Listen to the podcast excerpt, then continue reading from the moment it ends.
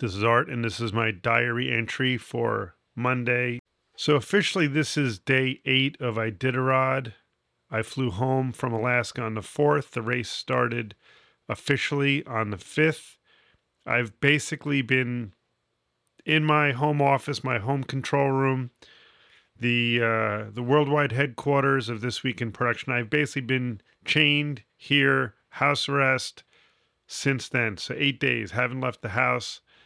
haven't done anything. The uh, the hours have been crazy. The last couple days, you know, middle of the night. It's these 3 a.m. live hits that uh, are just crushing my schedule. I just sometimes I can get a nap in, but most times I can't, and it's just just crushing my my routine. But it's it's almost over. So we're one day out from the champion finishing the race. It looks like it's going to be an interesting finish for a lot of ways. It's going to be a record pace, it looks like. The mushers in the one and two positions are about three miles apart, which is so close. It could literally be two teams on Front Street in Nome racing towards the arch, which would be tremendously exciting. This is the day, this is our day to do our tech set for the finish, the live show, 30 minute show prior to the musher coming in 30 minutes usually after the musher is in with the ceremony, the check presentation, all that stuff. But with two teams being so close together, it could conceivably be a longer show. And of course, this is this is the first time that we're doing this show remotely. Last year the finish show was a technical train wreck from the audio and the IFB side had just not the right resources uh, in place for that. So, obviously, all the prep, all the talk, all the testing has been for this moment. There's a lot of pressure. There's a lot of pressure on me. There's a lot of pressure on uh, Mr. Tom Chartrand, who's in Nome, basically acting as my hands. He's in charge of facilitating the equipment being set up, cameras being placed, data lines connected, right? If I don't have the data pipe, um, I have nothing. We did have to get special blessings from all parties involved to get a 100 megabit symmetrical circuit on the quintillion fiber network brought in. And I'll spare you all of the details, but let's just say it was a political mess, poorly handled on uh, a couple of accounts, but I think it's done. I hope it's done. Without that pipe, we're out of business. Uh, there's a plan B, which is, uh, you know, using the ATEM mini uh, switcher, and I'll remote into the switcher and I'll switch to show. It just will not have a lot of graphics and uh, playback, but conceivably that's the plan B.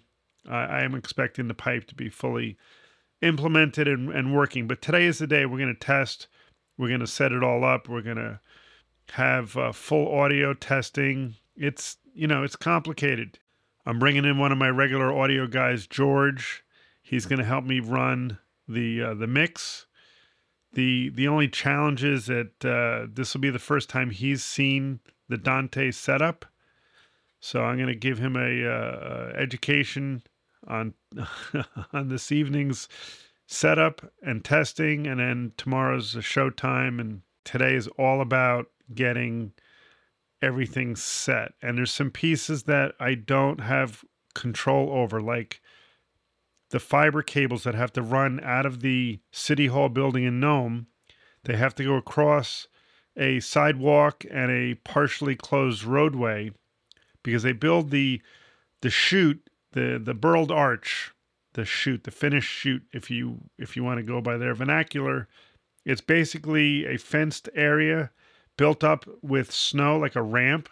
So it it tapers from no grade, you know, up to like whatever a uh, three percent grade of snow.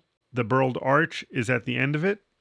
It's always tricky because we have to get our cables across and in these um, Arctic areas, these Arctic villages, everything is about snow machines.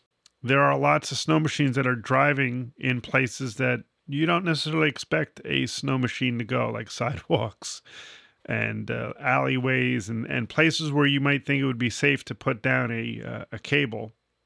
Not so much. And even if you put down, we had put down a um, a pipe and ran our cables through a like a PVC conduit last year.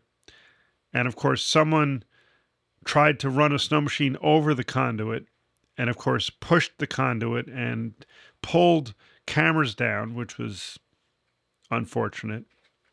So this year, uh, I wanted to run the cables over, over the sidewalk. So come up out of the the uh, building. There's a um, a pipe that they installed through the wall, which is capped. Normally, we open it, we put our cables through.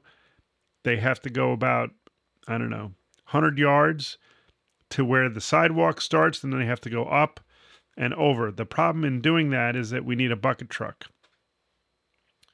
And the bucket truck would be provided by the city of Nome. We don't always have that accessible to us when we need it. It's, you know, it's a manpower and overtime thing as well. So we thought maybe we could run the cables underneath a giant DPW flatbed truck that we could basically park between the chute and the building, and it would basically block everything except foot traffic. You wouldn't be able to get a car or a snow machine through there, which would protect the cables. We're not sure we can get that truck in place. It would also become a camera platform, and maybe we'd put the talent there for the pre arrival show as a, uh, a way to get them up and about. That's an unknown, that's a mystery. We're going to have a, uh, a local broadcast talent. The sports reporter from the local station, I believe, is going to be part of our on air pre champ arrival team. That poses a few additional little wrinkles because my uh, headsets are all built on Dante and I only have two. So he would be analog and he would not have uh, a headset. Conceivably, I can give him IFB if he's got an iPhone and some AirPods. A lot of variables, a lot of unknowns.